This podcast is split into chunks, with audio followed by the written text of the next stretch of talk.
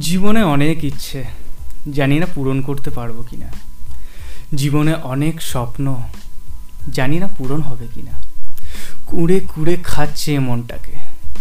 প্রিয় মানুষটার S M S জানি না সফল হবে কি না আজ তো মাথায় লাগছে, আজ না হয় পড়তে বসবো না।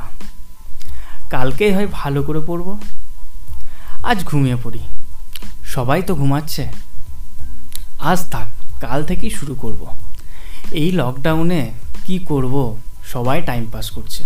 আমিও করি। আরে সবাই আর তুই এক নয়। সবার সাথে নিজেকে গুলিয়ে ফেলিস না। নিজেকে বোঝ, নিজেকে চেন, নিজেকে জান।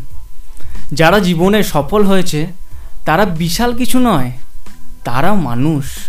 জানিস কি পার্থক্য তোর আর ওদের মধ্যে? তুই নিজেকে পোস্টপন করিস। সবসময় বলিস আজ নয়, কাল করব। আর ওরা বলে, এই সময় আর কখনো ফিরে পাবো না। সময় নষ্ট করব না। ওঠ বিছানা থেকে। হিংস্র একটা রূপ নে। গালে দুটো চড় মেরে ধেয়ে পড় নিজের কাজের ওপর। ততক্ষণ পর্যন্ত করবি, যতক্ষণ না পর্যন্ত তোর নিঃশ্বাস বন্ধ হচ্ছে। সব কর জীবনে, একটাই জীবন। আর কোনো বিকল্প নেই এর।